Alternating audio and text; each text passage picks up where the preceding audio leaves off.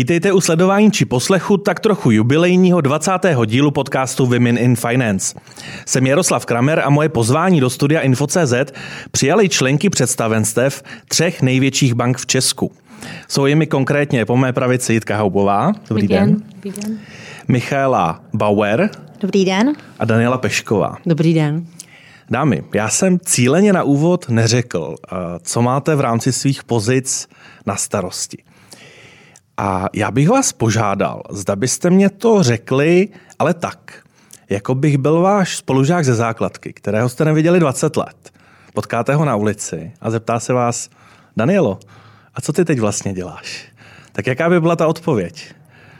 Tak já bych chtěla říct, že moji spolužáci ze základky jsou docela chytrý lidi, takže myslím, že kdybych jim řekla, že mám na starosti staro, uh, že mám na starosti služby pro privátní klientelu, tak myslím, že by to dali.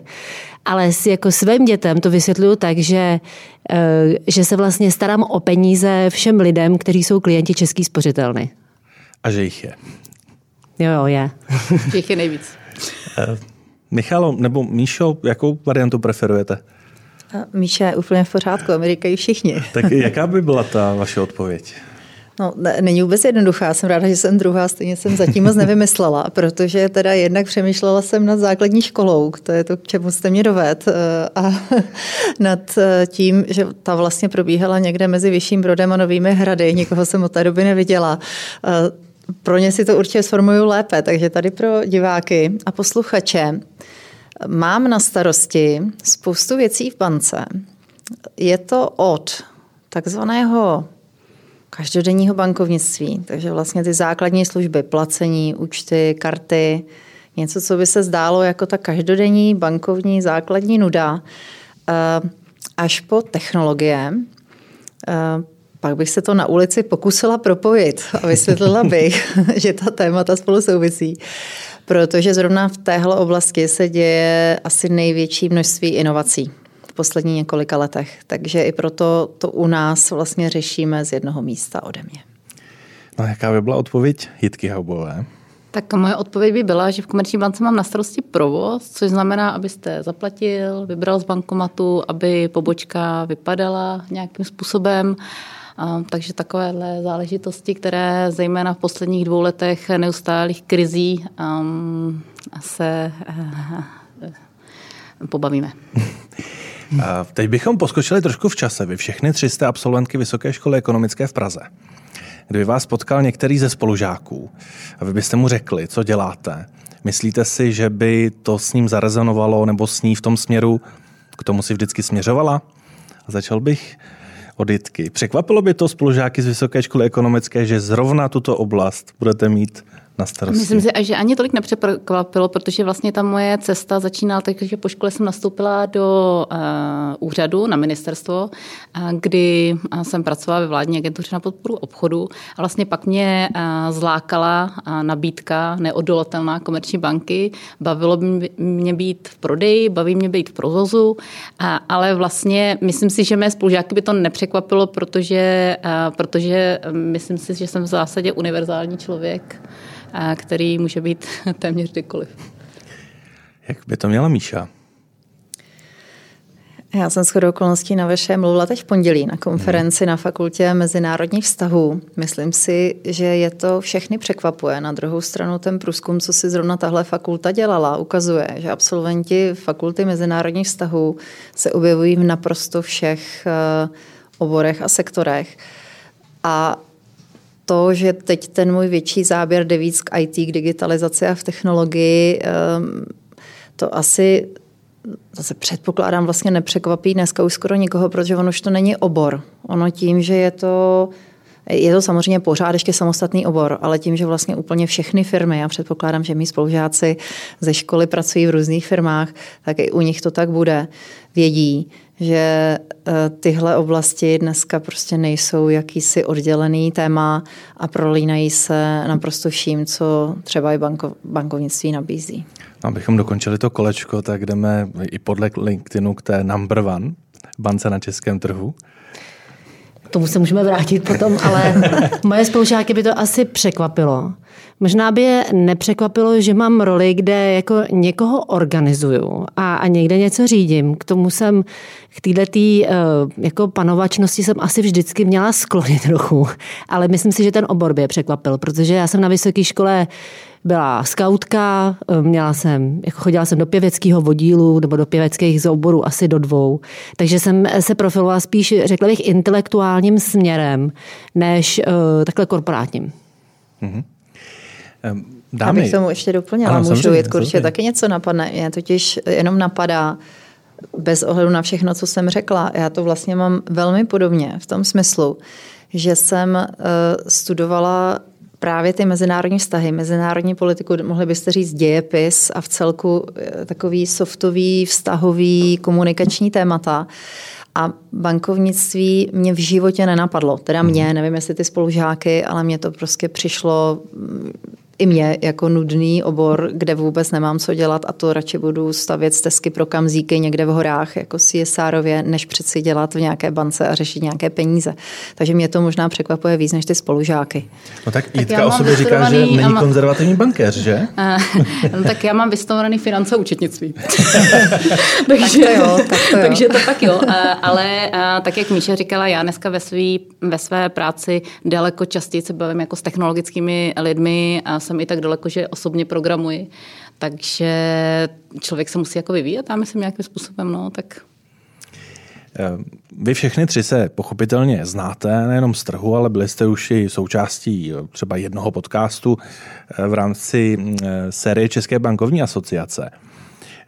Já bych vás rád poprosil, jestli byste každá za sebe vybrala pro své dvě kolegyně slovo, které jí podle vás nejlépe charakterizuje. Uh, začal bych s Jitkou. Uh, pokud, já mám říkat? Přesně tak. tak pokud, já říkám. pokud naproti vám sedí uh, Míša a Daniela, tak jaké slovo vlastně se jako první vám vybaví, když je vidíte? Cílevědomost, touha k úspěchu. Uh-huh. Jak to má Míša s kolegyněmi? Jedno slovo pro každou. Já ano. se nechápu zadání, ale myslela jsem si na dvě slova pro každou, tak zkusím jedno. A můžeš jen, jen přemýšlej, Míšo, jen přemýšlej. Já jsem neřekl, jestli má být pozitivní nebo ne. um, to je slovo, to není přidavné jméno, takže takhle. U Jitky určitě řeknu akční, u Daniely řeknu vzor. Já se tím netajím, myslím si, a není to jenom o mě. Daniela je prostě vzor tím, jak já už říkám hodně slov. Ty jo, vzor. Teď si červenám. Vy to vidět na té kameře, doufám. tak Danielo, teď je to kolečko. Míša, uh, Míša je pro mě inovátorka. To je asi to slovo, se kterým mám spojenou nejvíc. A Jitko, ty od tebe znám míň, ale vlastně ty jsi vždycky strašně pozitivní. Takže pro mě je Jitka takový to jako can do. Prostě mm-hmm. všechno se může, jako všechno se podaří. Takový ten jako přístup optimistický. No. Já vám děkuji, dámy. Tak teď se na to podíváme. Danielou, vás se tedy sešlo uh, touha k úspěchu a vzor. Uh, je to něco, jak vy sama sebe byste nadefinovala? Nebo jaké byste vy sama za sebe k sobě vybrala slovo, uh, které Dobře. chcete zbuzovat v ostatních? No, to je tak jako vzor si myslím, že je strašně zodpovědný. Jako Míšo, Míšo, já si to hrozně vážím, zároveň mě to uh, naplňuje velkýma obavama, jestli jsem ten správný vzor. Takže taková jako zodpovědnost. A touha k úspěchu, eh, tohle je slovo, který o mě říká hodně lidí, jako říká o mě hodně ambiciozní a tak na bránu a takhle. A a jako může být asi, jako mě to nějak neuráží. Já bych se to asi takhle, já bych spíš sama sebe popsala jako oportunistka, že když eh, se něco stane, tak to vždycky jdu zkusit, když mám příležitost, ale asi nějaká ambice a takový, jako, takový drive tam bude. No. Soutěživost možná je to slovo, který by mě asi popsalo, ale ne, že bych na něj byla obzvlášť pišná. Jako. U Míši se sešla inovátorka a cílevědomost, takže cílevědomá inovátorka. To se sešlo hezky. Um, toto určitě potvrzuji. Nevím, jestli, jestli tady z patra vymyslím něco lepšího.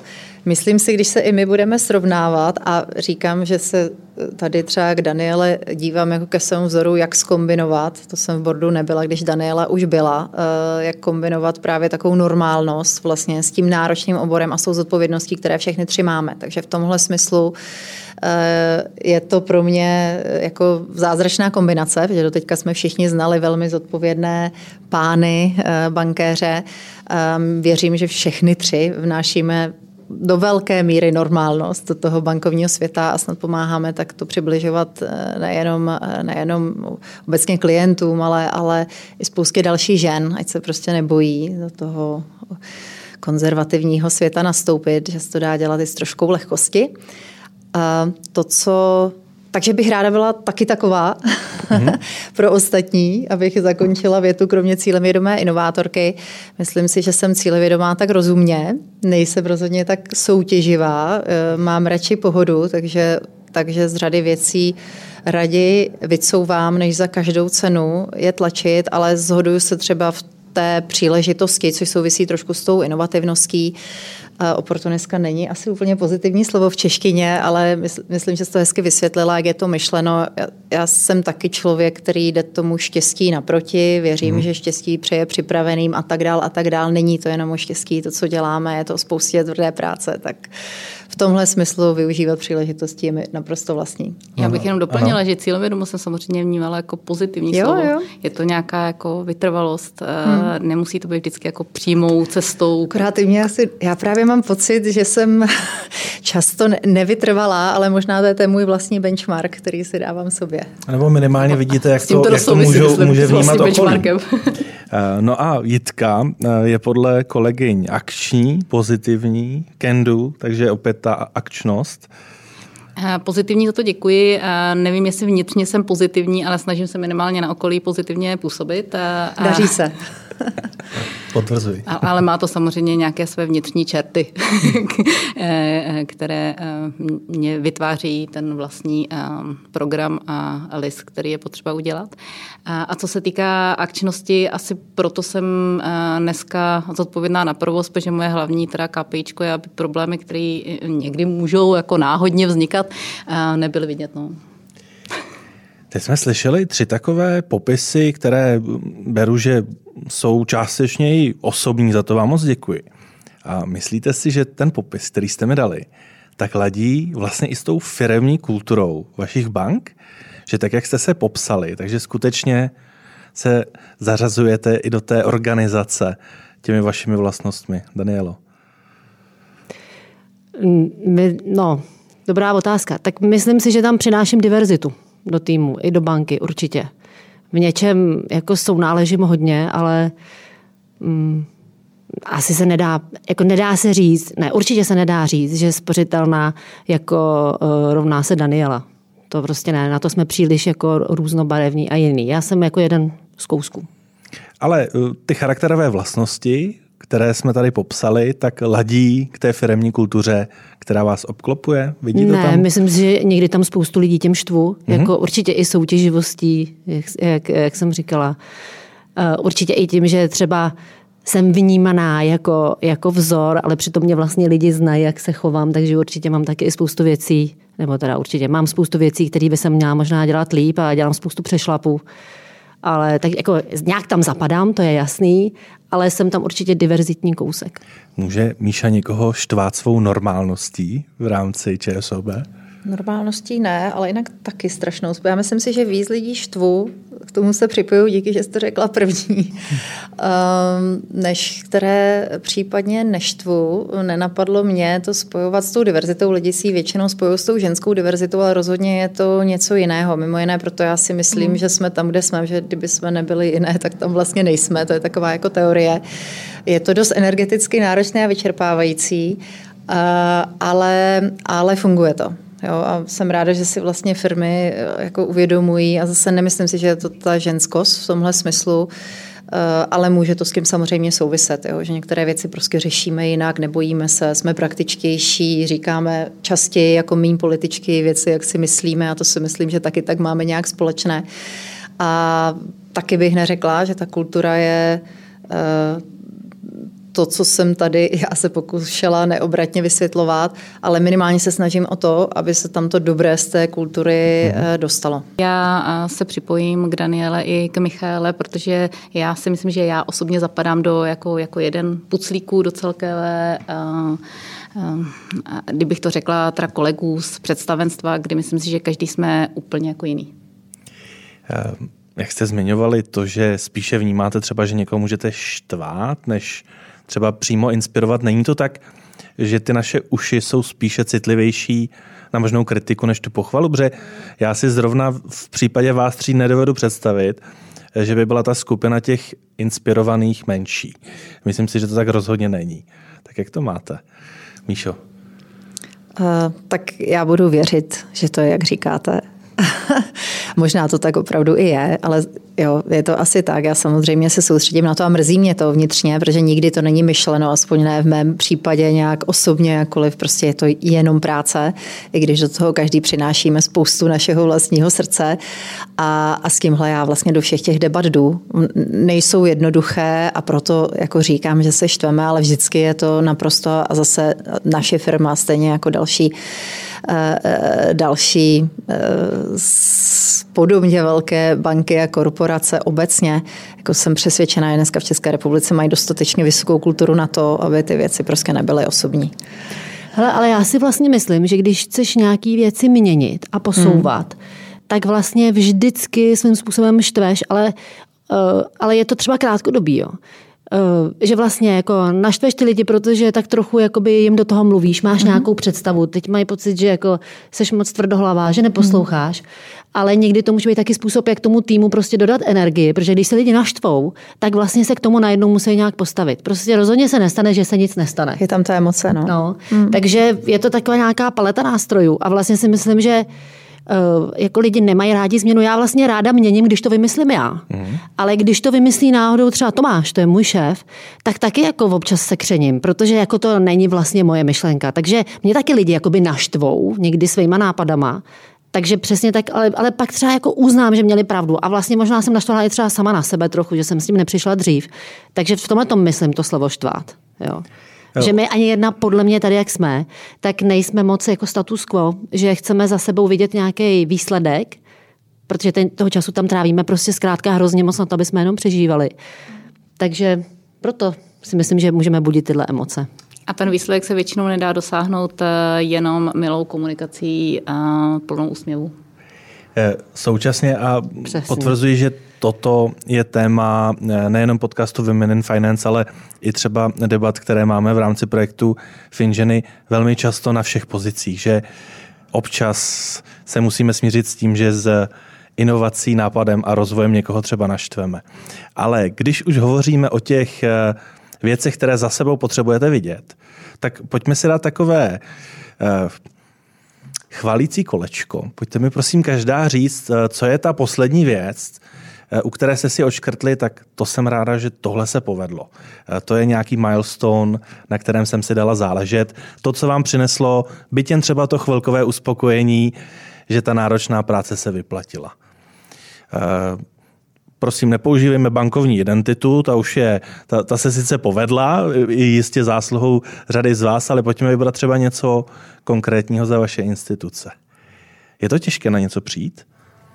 Ne, je těžký vybrat. Ne, vybrat, vybrat těch úspěchů je spoustu, jak, jak, na který je no. možno se tvářit. Já, ne, já mám hlavě hlavně, já jsem opravdu teď v pondělí poprvé dneska znova jsem to procházela tu prezentaci pro, pro jiné publikum, ale vlastně připravila jsem si i pro sebe, nejenom proto, že jsem teda v bance 20 let, to je stejné, ale i proto, že jsou tam nějaké naše interní milníky, takovou presku jako posledních 20 let takže ne, co jsme udělali teď, letos my se hrozně díváme a teď mi to zrovna kolegové komentovali, že je dobré, že všichni manažeři, že ho dívejme se dopředu, lídři, pojďme, nekoukejme, co bylo.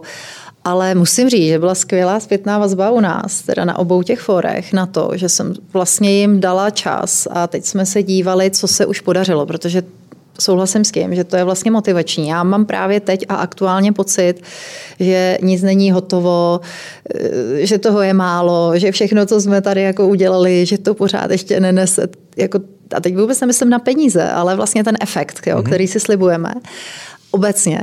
A e, proto je pro mě taky těžký vybrat, ale mám radost z toho, že opravdu vidím, když to takhle nahromadíte za nějaký rozumný časový úsek a 20 let je možná až moc. Mimochodem chválili jsme tady konkurenční banky, vždycky začínám teda rokem 89, kdy nejmenovaná jedna banka vydala první kartu e, vůbec na trhu, Eh, rok 92, kdy nejmenovaná druhá banka měla první, první tři, bankomat, první tři bankomaty.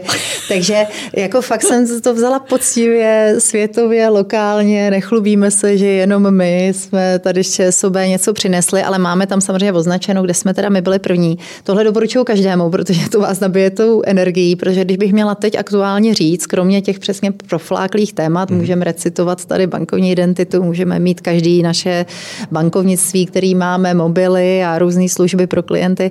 Tak za mě teda jsem měla fakt největší radost, že to dáte takhle na jednu hromadu, protože je to opravdu hodně. A u většiny z těch věcí, tím, že jsem v té firmě tak dlouho, jsem měla teda příležitost navíc být, tak o to víc mě to těšilo. Jitko. Tak eh, když se na to podívám z pohledu banky, tak eh, my teďka jdeme eh, strategii, kterou jsme si vytýčili do roku 2025, která je vyplněna jak finančními, tak nefinančními ukazateli, kde bychom chtěli být a jsme na té cestě tam, kde jsme si jako stanovili teďka, takže to, to, to je jako z pohledu celé banky. Z pohledu um, mě, tak já jsem, myslím teďka jako, mám takový pocit, teďka chvíli, eh, předtím, než začneme vyměňovat eh, náš eh, core systém, aby to klienti viděli, to bude jako prověrka, ale teďka aktuálně mám chvilku pocit, že kolegové kolem mě, které, které mám, jsou opravdu spolupracovníci, partneři.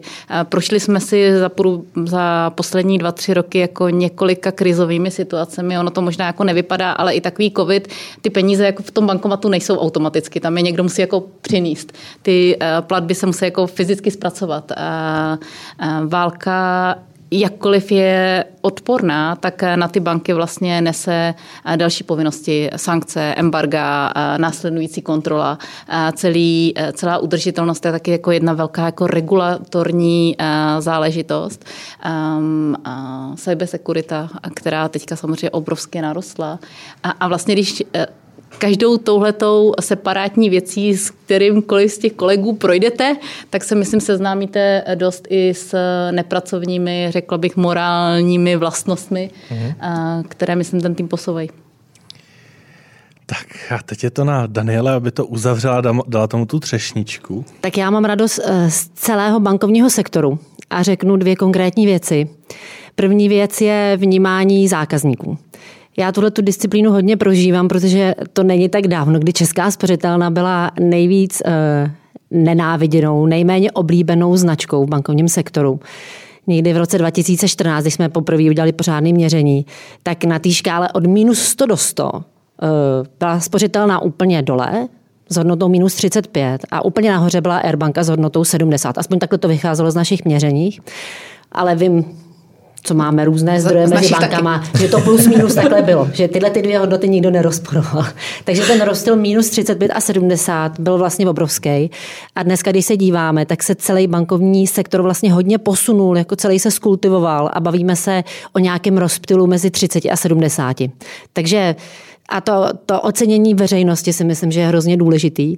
A druhá věc, kterou tam mám, je, že vlastně banky, a začalo to asi v době covidu, se začali vlastně aktivně zajímat i o prostředí, kde fungují. Že už to není o tom, jako musím vytvořit co největší zisk, jsem obchodní společnost a tak dále, ale vlastně zajímá je stav České republiky a to, že vlastně přistoupili třeba v době covidu k odkládáním splátek, aniž by byl ještě zákon, aniž by je o to vláda vlastně poprosila. Úplně to samé se stalo v době ukrajinské krize.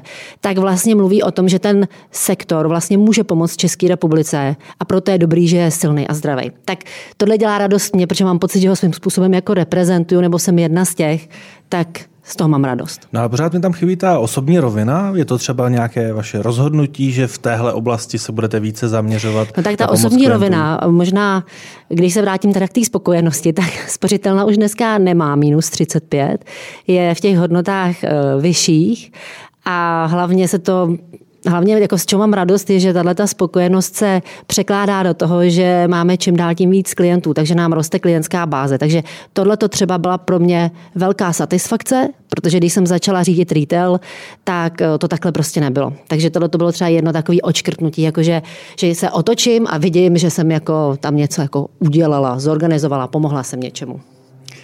Eh, Míša už říkala, že v ČSOB s takovou drobnou přestávkou bude 20 let. Eh, Jitka... Co to je drobná se... přestávka? To je hypoteční banka, to je taky ČSOB. Může se o ní mluvit, ale je to na LinkedInu. Jo, to, to je taky ČSOB. Já no, hypoteční dovolená. ne, ne, ne. No, no, přesně, to můžeme rozebrat. On tam těch přestávek touhle optikou bylo víc, ale pořád stejná firma, pořád jsem pracovala, takže toto je hypoteční banka. Takže jsme... drobná oprava téměř 20 let, což z vás teda činí takovou pomyslnou vítězku tohoto trojboje, protože u Jitky je to 16 let a u Daniely 13 let v rámci mm-hmm. České spořitelny. Um, z hlediska času, když nastoupí třeba nový kolega, tak se mu ta doba může zdát úplně šílená, že by měl 10 plus let vydržet v jedné organizaci. Mě by ale zajímalo, jestli vy už cítíte, že v rámci té firmy máte nějaké dobré flow, že už jdete skutečně někam, kde to znáte 20 let, a nebo jestli je ten bankovní segment natolik dynamický, že každý den procházíte pomyslně dveřmi do nové firmy. Tak jak to má Míša? No, já bych to vlastně spojila. To dobré hmm. flow mám proto, že každý den tam jdu s tím, že vlastně nevím, Aha. co zase bude. Eh, ať už pozitivně nebo negativně. Takže vás ten eh, Eh, i ta jedna firma vlastně zvládá držet trvale ve střehu, zase myšleno pozitivně. Vy jste to tady předtím glosoval, že asi my všechny tři to tak nějak potřebujeme, nebo Daniela to vlastně hezky řekla, že nejsme takové ty, že si to jenom tam dojdeme, odpracujeme od do, že nám na tom opravdu záleží. A tohle tam platí pořád. Takže pro mě je těch 20 let a tak já to vlastně vysvětluju, byť vlastně taky si to dneska asi kdyby bylo 20 a někdo mi tohle řekl, tak si to úplně nedovedu představit, když si připadáme v těch filmech pro pamětníky, jak těm ti úředníci prostě jako začali nebo za Rakouska, Uherska a odchodili to do důchodu. To jsem si třeba o sobě v životě nemyslela, ale v rychlosti jenom vysvětlím, ta firma je opravdu vlastně jiná a ona je i velká. My jsme vlastně skupina a když jsem i nejenom přes ty inovace, které jsem před chvilkou zmiňovala, ale obecně, když si mám vždycky na něco vzpomenout někdy někde, tak eh, jsem prošla jednak různými divizemi té firmy a ono, když děláte v úvěrech, ono to je jako firma ve firmě, jo, takže mm. já mhm. jsem opravdu 8 let byla riskař úvěrář. Už jenom tohle třeba, když se někdo třeba na mě podívá teď v kontrastu, co dělám, tak si to moc nepospojuje, ale tohle mě na tom baví, že vlastně můžete dělat eh, spoustu, eh, spoustu nových věcí, aniž byste tu firmu měnil. To nemluvím o oblastech, které každá z našich firm má, od různých facility managementů, od eh, zrovna provoz, který tady byl zmíněný, je určitě specifický bankovnictví, ale prostě můžete být potom šéfem. Já teď teda taky jsme si s Jitkou říkali, už mám taky ten provoz na starosti, tak se těším, že se naučím vlastně něco nového, ale je to ta obrovská různorodost a hmm. mě to vlastně bavilo i proto, že jsem už někde v 2005, 6, 7 relativně jako youngster eh, mohla lítat do dalších zemích KBC.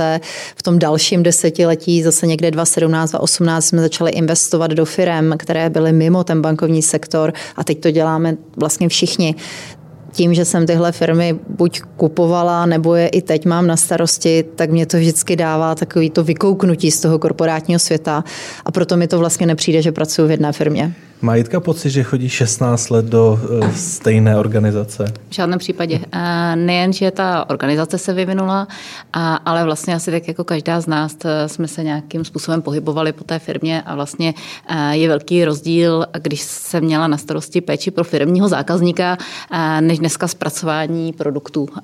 Tak to je od front officeu po back office jako značná cesta, jak bych řekla, Eh, jiné procesy, jiní kolegové a vlastně ale i jiné nastavení. To, co mě zajímalo dřív, eh, mě zajímá teďka taky stále samozřejmě, ale eh, z jiného úhlu pohledu. Takže myslím si, že chodím každý den, každý den do organizace, která opravdu se může jako měnit. No a 13 let v tomto kruhu se tedy Benjamínek z tohoto pohledu. Jinak asi nejsem Benjamínek. Myslím, že jsou holky Benjamínky. Těsně. Ale e, přesto e, spořitelna ta v minulosti prošla velmi razantní změnou na agilní prostředí, takže tam asi z povahy věci je to úplně jiná firma, než když jste začínala.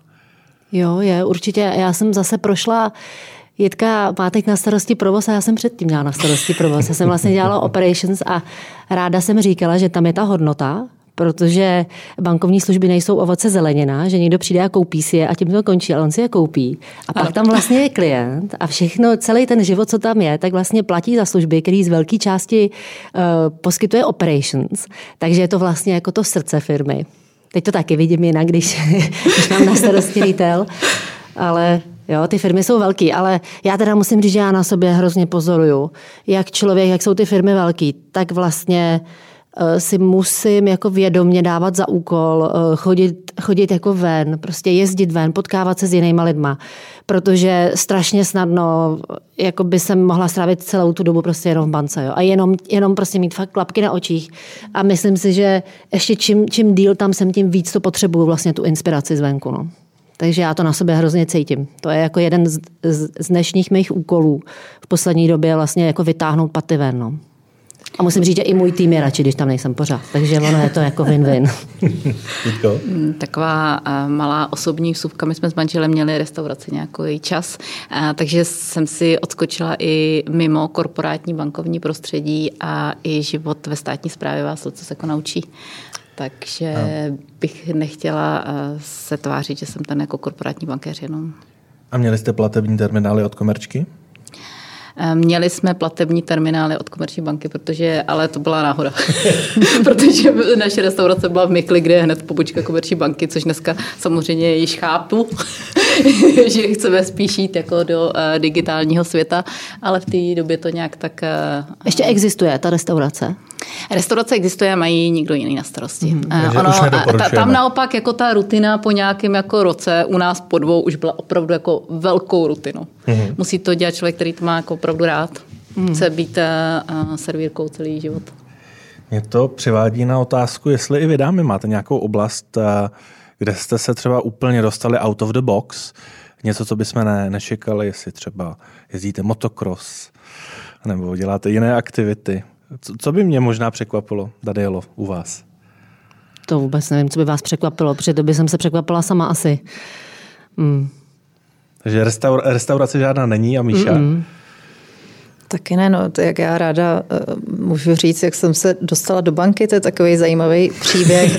To, to třeba by vás mohlo, to by, no, skoro, to by vás mohlo překvapit, tak přesně, teď uh, Daniela má takovýhle akcí určitě spoustu, ale já vám, já vám jednak řeknu, já jsem zmínila Vyšší Brod, Jižní Čechy, ano, loďky jsem taky půjčovala, tam, tam se naučila, uh, když jsem prakticky jako pro, provozovala tu největší půjčovnu lodí, tam už nějakých 16 let, prakticky sama majitel zjistil, že jsem na to docela schopná a že i bez počítače zvládnu jednu kánoj půjčit za den dokonce třikrát a že dokonce bez počítače vím, kde ty kde ty kánoje a rafty vlastně jsou, což v době, kdy ještě mobily úplně nebyly, to byly fakt ty devadesátky, tak nahánět ty holanděny a další turisty, kteří v životě neviděli loď, která má ještě nějaký, teda řeku z jezy, eh, bylo docela jako dobrodružné. Tak to třeba nedělám teď, eh, myslím si, že bych i mohla, eh, tak to mě tak jako napadlo. No a do banky velmi ve stručnosti to bylo taky vlastně příběh, kde teda můj tatínek v té době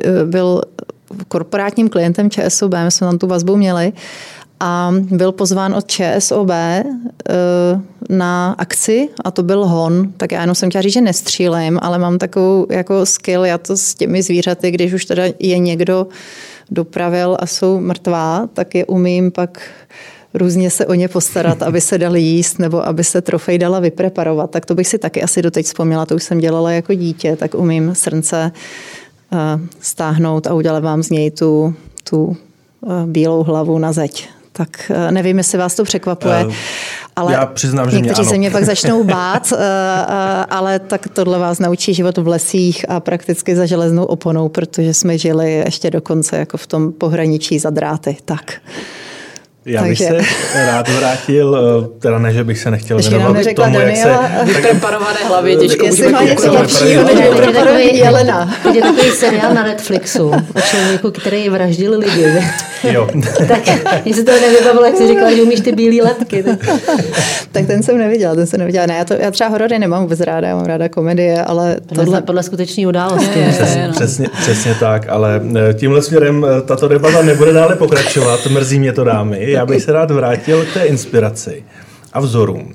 Protože vy, i když si to třeba o sobě nutně nemusíte myslet, tak jste jistě inspirací i pro řadu dalších velmi výrazných a významných dám ze světa financí. Já jsem oslovil některé z, z dám, které se objevily v Síni slávy projektu Finženy, jsou součástí naší strategy committee tohoto projektu, aby se zamysleli, na co by se vás rádi zeptali. Eh, odezva byla fenomenální. Já se pokusím vybrat nějaké dotazy, alespoň jeden od, od, od, od jedné, eh, abychom jim taky udělali radost.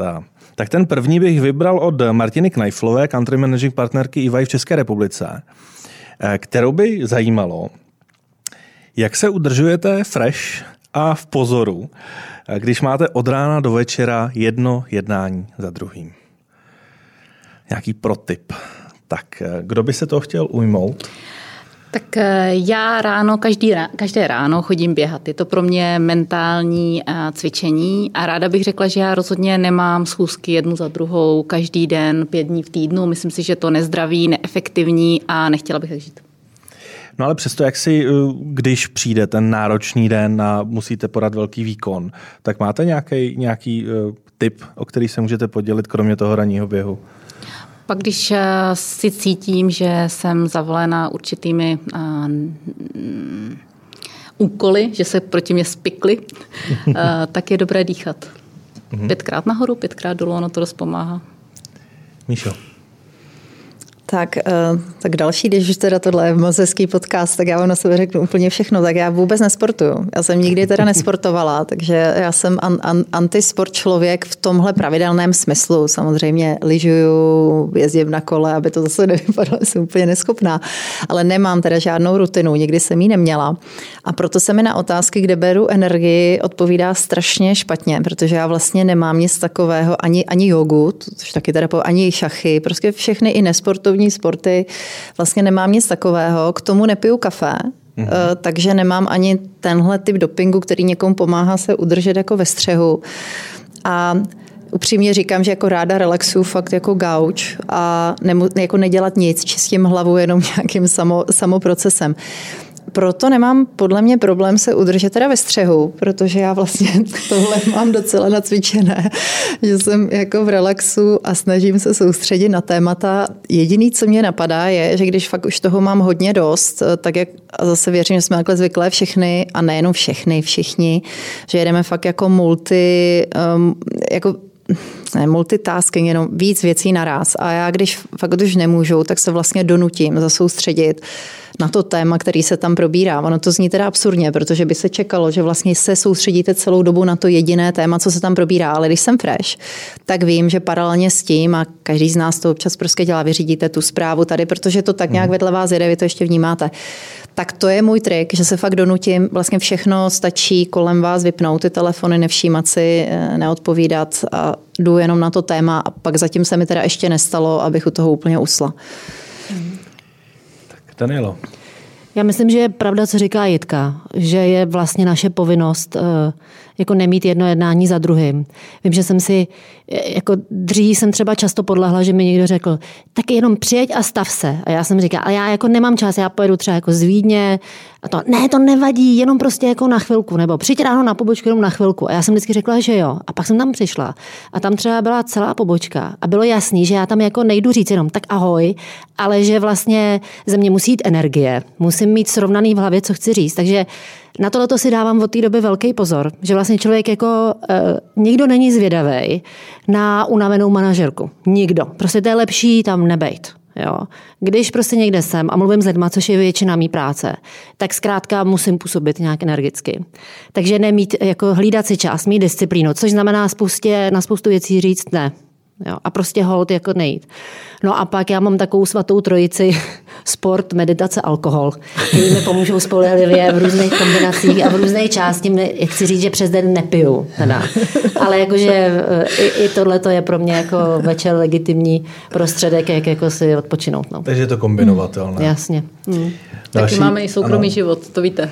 Asi, nebo je, předpokládám, předpokládám, že máme Nedávno jsem zaznamenal, že se Nemíša vdala, k čemuž jí tady gratulujeme, tak předpokládáme, že že, se dají stíhat i jiné, že se dají stíhat i jiné věci. Pokud si dobře pamatuju, jeden z našich zoomových kolů jsme měli od vás z dětského pokoje, když jste byla doma a musela jste běžet k počítači, takže předpokládám, no, musela, že... chtěla, tak eh, my v Komerční bance tako žijeme eh, v home office prostředí, máme um, naplánováno 40 na 60 v mých procesních týmech je home office skoro až 80 hmm. protože jsme vlastně, tam pracují hlavně jako dámy, vybavili um, kolegyně nejen nejen eh, vybavením počítačovým, ale i jednotnou, eh, jednotným systémem na zpracování požadavků, takže mě vlastně jako eh, je úplně jedno, kde se, kde se a jak zpracovávají požadavky, protože je umím měřit a, a myslím si, že je to jedna z našich jako velkých výhod i z pohledu diverzity a, a pracovního postupu. Předpokládám, Mohli bychom teď hodinu věnovat tématu home office, bylo by to zajímavé, ale mám tady dotaz od Kláry Escobar, HRové šéfky z Monety.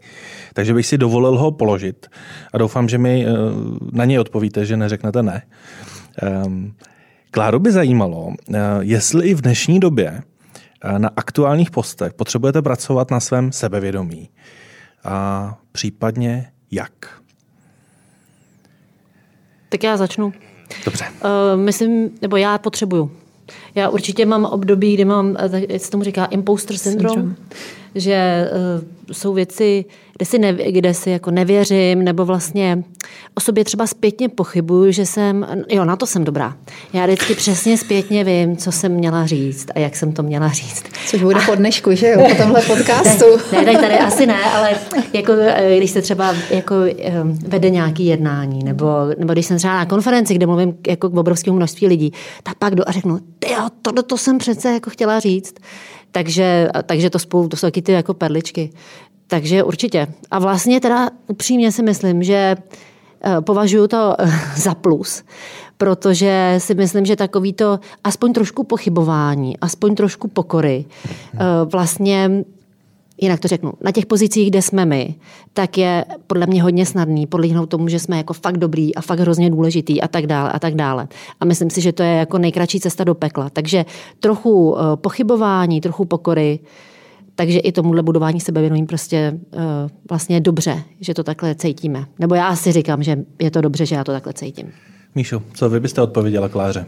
Jo, e, moc bych to neřekla. Já jsem mi někde ten imposter syndrom přesně veřejně už říkala, že, že vím, že to tam je a radím přesně ostatním, byť to je nepřenesitelný. To prostě můžete radit, jak chcete, ať si, ať si věří, jestli jim je 25, jestli jim je 30, 40, vždycky to tam prostě máte.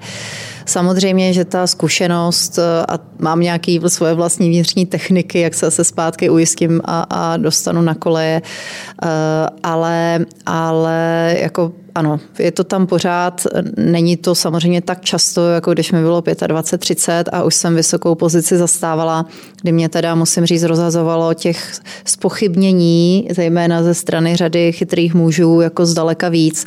Dneska s tím umím mnohem líp pracovat, ale to je asi tak jediný, prostě pořád to tam je. Já souhlasím s tím, ono to vlastně není ku škodě, není to jako takový to úplný nesebevědomí, to destruktivní. Hmm. A mrzí mě, když to některé ženy jako prostě mají i v tomhle věku, se nechají až tak vykolejit, že vlastně jdou sami proti sobě. Um, je to v mezích, ale, ale pořád, bohužel. No jak to má Jitka? Takže bohu dík právě. Nebo bohu dík pro, to, pro ten vnitřní posun a hmm. větší odolnost. Musím říct, že mě to každá ta situace posune zodolní. Tak přesně přiměřená pokora je důležitá, na sobě potřeba pracovat, zkušenosti to umí trošku uh, vyrovnat, nicméně nebudu opakovat, co Michal s Danielou říkali, je to přesně tak, jak to říkali. Tak eh, bych vás poprosil, abyste začala odpovídat na třetí dotaz, který míří od Já. Karin Strakové z Generali. On s tím tak trošku Znám. souvisí, ano, předpokládám. Je v něm skrytá trošku pochvala. Jestli je nějaká oblast třeba v tom manažerském profesním životě, na kterou jste se zaměřila, kterou jste zaměřili, kterou jste v minulosti chtěli zlepšit a povedlo se vám to, tak jaká oblast to byla? Myslím, že na asi našich pozicích je velmi důležité mluvit srozumitelně, jasně komunikovat zadané cíle, e, zadané skupině, což samozřejmě otvírá pandořinu skřínku problémů, eh, a aby eh, ten tým spolu eh, dostatečně komunikoval, byli to lidi k sobě kompatibilní. Stránka diverzity, o které jsme tady chvilku mluvili, je jako velmi důležitá. Nejen z té pohledu genderové, ale z pohledu zkušeností, znalostí, sociální skupiny, protože když budu v týmu sedmkrát paní jako já, tak myslím, že se nebudeme ohromovat nápady Eh, dech beroucími eh, a, a eh, asi budou nastavovat konflikty tak uh, myslím si, že tohle je důležitý. Sprá- důležité správně to, komunikovat. Je ta komunikace. Uh, uh-huh. Míšo? Napadají dvě věci. Když se zestručním, tak si pamatuju, že různý i oficiální feedbacky, které jsem dostávala někde z prvních třeba deset let, byly, že jsem málo people a hodně performance.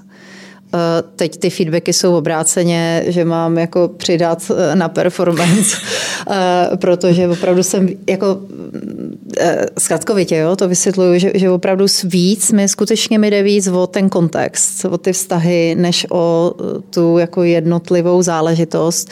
Takže tohle je něco, kde jsem se stoprocentně zjevně posula z takových těch, pro mě pozitivním a, a vracím se zase k tomu, beru i tenhle ten feedback vážně a dívám se na to zase zpátky víc přes čísla, což mi dřív bylo mnohem přirozenější, protože se to přesně dalo měřit a měla jsem tam tu zpětnou vazbu i třeba s ohledem na to sebevědomí, jestli jsem dobrá nebo ne. Pak jsem si nějakou chvíli už nemusela tuhle jako číselnou berličku k tomu až tak nutně přidávat. Druhý, co jsem chtěla říct, jednoznačný posun pro mě je v té autentičnosti a zase jsme zpátky u těch vzorů. My jsme, podle mě, když jsme začínali, žádná vlastně velké ženské vzory neměli, takže to je jediné, co děláte jako manažerka, ani ne lídrině, proto právě říká manažerka, že se učíte od chlapů a když žena prostě dělá chlapa, tak to, tak to jako nefunguje. Takže z tohohle pohledu věřím, teda doufám, že jsem se dostatečně přes určitou míru sebevědomí dostala k autentičnosti autentické já i na té veřejnosti vůči mým lidem a samozřejmě to a logicky funguje mnohem líp. Danielo?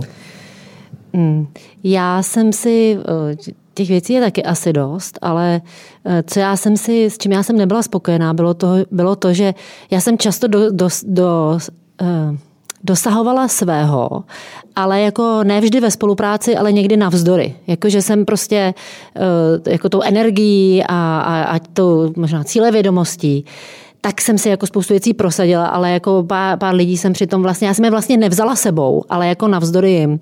A, a co, co, takže na čem pracuju, protože já mám jako moc přímý způsob komunikace. Jako já to neumím říct hezky. Míša třeba umí jako ty věci říct tak jako okolo, že vlastně všem to dojde a je to jasný. A já jdu jako přímo, takže eh, na to si musím dávat pozor. Takže jsem začala pracovat na tom, aby to byl jako týmový úspěch, aby jsem proto, přitom prostě toho kolegu nebo kolegyně nezválcovala, ale aby jsme to udělali dohromady, aby vlastně jako mi ty lidi s tím pomohli.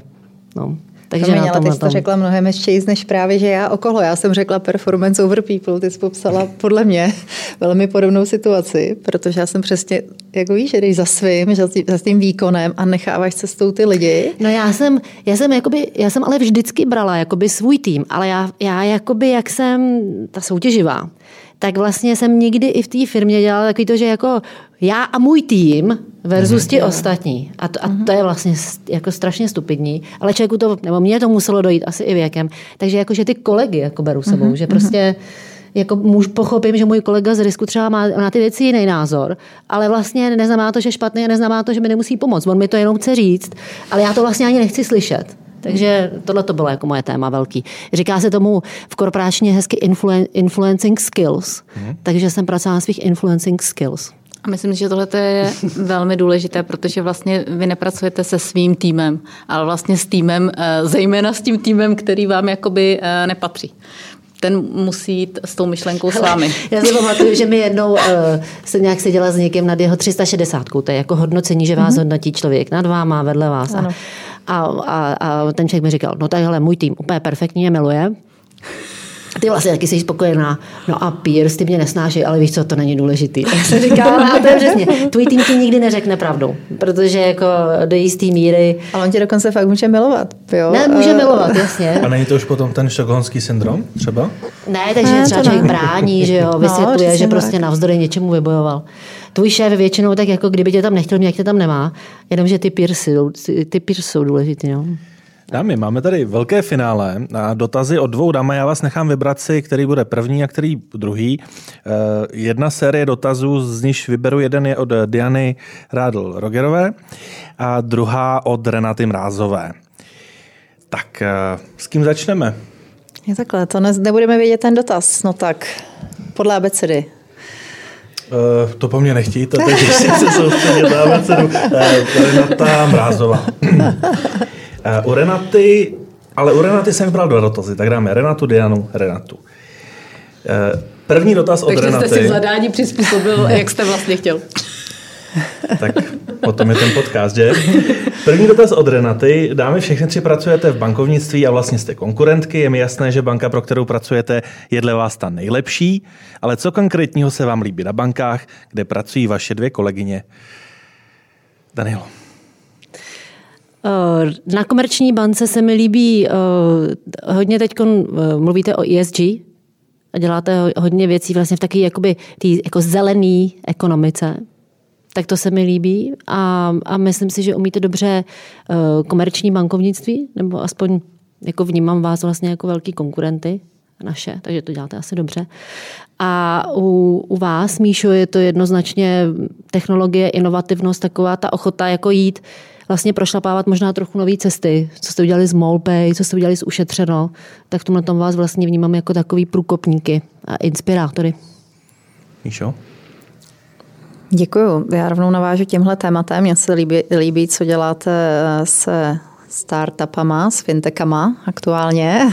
A teď hovoří Míša k České spořitelně. Ne, ne, mám, protože obě, obě, no, tak, to vzala. obě firmy mají, jak, jak jedna má svoji firmu Smart Solutions, jedna má svůj Seed Starter, takže ať už se to vokotilo třeba přes nás, nebo jste si k tomu došli sami, tak to i vzhledem teda na můj, na můj obor, tak, tak musím vyzvihnout, že se vám opravdu daří, i mé, k mé často nelibosky na druhou stranu vám fandím, protože těch šikovných firm na trhu není až tolik. Ano. A jsem ráda, když se prostě komukoliv z nás tří vlastně podaří s kýmkoliv z těch eh, nadějných men nějakým způsobem spojit, pomoct tak nejenom jim, ale pomoct právě uh, i té české ekonomice třeba větší digitalizaci, jo, protože my jako banky to sami neurveme. A když budu konkrétní, a to teď, ať to, ať to nezní jako čistě marketing, jo, ale já opravdu obdivuju to, co děláte, jednak ty, jednak Tomáš, ale potom i celý váš prostě koncept, eh, jakým způsobem opravdu influencing skills se zjevně eh, vydařily, to školení, to si nechám dát hmm. asi tip, protože to, jak působíte, přes všechno další, co děláte, ten content navíc zatím máte, tak, eh, tak jako skvělá práce, to není jenom můj názor, to jsem přesvědčená, že máte potvrzeno řadou, řadou studií a průzkumů, takže tohle děláte prostě pro to bankovnictví jako takové skvělé a sami nakonec výsledkem logicky i pro sebe. Komerční banky je to hrozná spousta, byla tady ta sustainability, my samozřejmě hmm Tvrdíme, že my jsme ti, kteří toho dělají nejvíc. Já jsem zase nakonec ráda, že toho děláme všichni hodně a Jitka speciálně má na starosti oblast eh, karetní, platební. Jo, eh, Lady karta.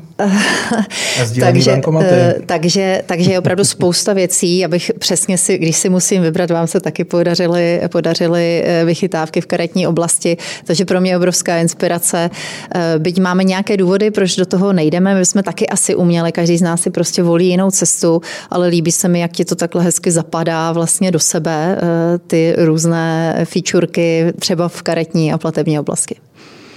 Tak, a teď bude chválit Jitka. Budu chválit já, protože samozřejmě eh, je jasné, že jak spořitelná, tak ČSOB mají daleko větší retailové portfolio. Daleko víc lidí o vás ví a máte daleko víc klientů. To je samozřejmě jako obrovská síla. A u vás oboje já velmi oceňuji, a teďka to myslím i osobně, eh, jaký máte jako a nechci to říct, že to je mediální. Je to přesně ten, jako, hledám to české slovo toho influencing, to jako vlivnou komunikaci a různých témat, nejen bankovních. Dotaz od Diany uh, má lehce souvislost s tím, na co jsme se ptali u Karin. Diana se ptá, proč by mladá žena, která ukončila školu, měla pokračovat se s tím vzděláváním mm-hmm. a na co by se měla zaměřit. A bavíme se skutečně o nepředpokládám o postgraduálu, ale možná i o vzdělávání v rámci potom korporací svého profesního života. Tak jak se díváte celkově na toto téma vzdělávání žen po ukončení jejich studia? A můžete začít, která máte připravenou odpověď? Tak Míša? Ne, samozřejmě nemám připravenou, ale, ale určitě mě napadlo hned eh, pár témat, tak eh, budu s tím možná otravná, ale já tvrdím, že technologie jsou i pro holky. Jo? Takže začala bych možná tímhle.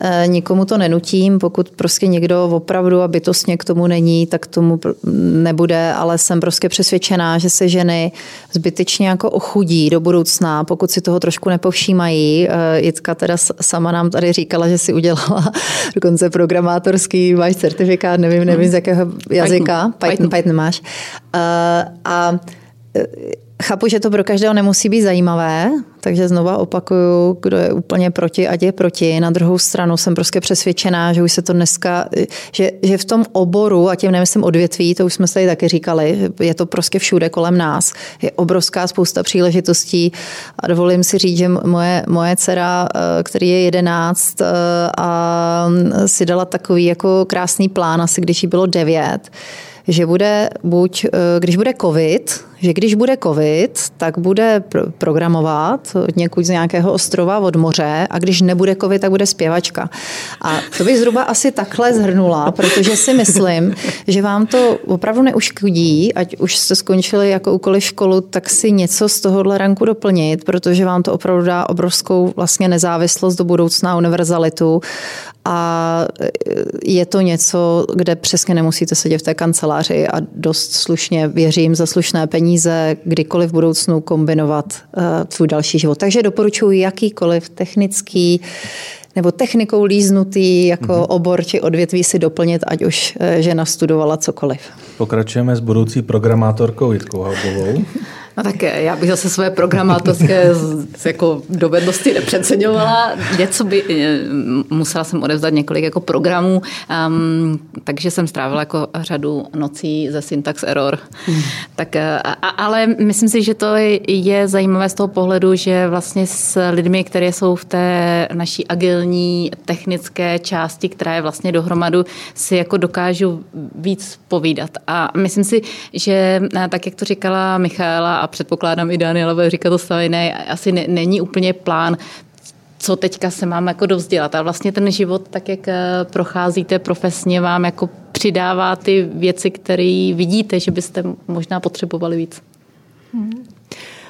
No mě, my, my jsme, jako netýká se jenom mladých žen, týká se to mladých mužů asi úplně stejně. Mm. Prostě ten svět se mění. Mění se hrozně rychle a, a když si budou udržovat takovou tu zvídavost a schopnost, jako, schopnost dozvídat se, tak eh, budou mít prostě víc možností. No a jelikož už se náš čas v rámci tohoto podcastu naplnil, tak přidám závěrečný dotaz od Renaty Mrázový, který se mi osobně tedy velmi líbí. Kdybyste dámy, a poprosím ideálně krátkou odpověď, to první, co vás napadne. Kdybyste dámy mohly být premiérkou České republiky, jakou oblast byste začali řešit jako úplně, úplně první? Danielo. Asi bych řeči, řešila bych uh, starost o ty nejzranitelnější v naší společnosti. Míšo? Já doplním vzdělávání. Já bych se taky přikládala ke vzdělávání. Díky moc. Eh, hosty, hostkami podcastu Women in Finance byly Daniela Pešková. Díky za pozvání. Díky za účast, Míša Bauer. Také děkuji za pozvání. A Jitka Haubová. Doufám, že vás to bavilo, protože jste původně říkal, že, že když to nebude nezábavné, tak to bude trvat půl hodiny a teď máme hodinu, takže... A mě to bavilo moc, doufám, že to bavilo i naše diváky a pokud doposlouchali až sem, tak nám klidně napište a dáme si třeba někdy opáčko. Díky moc. Děkujeme. Děkujeme. Děkujeme.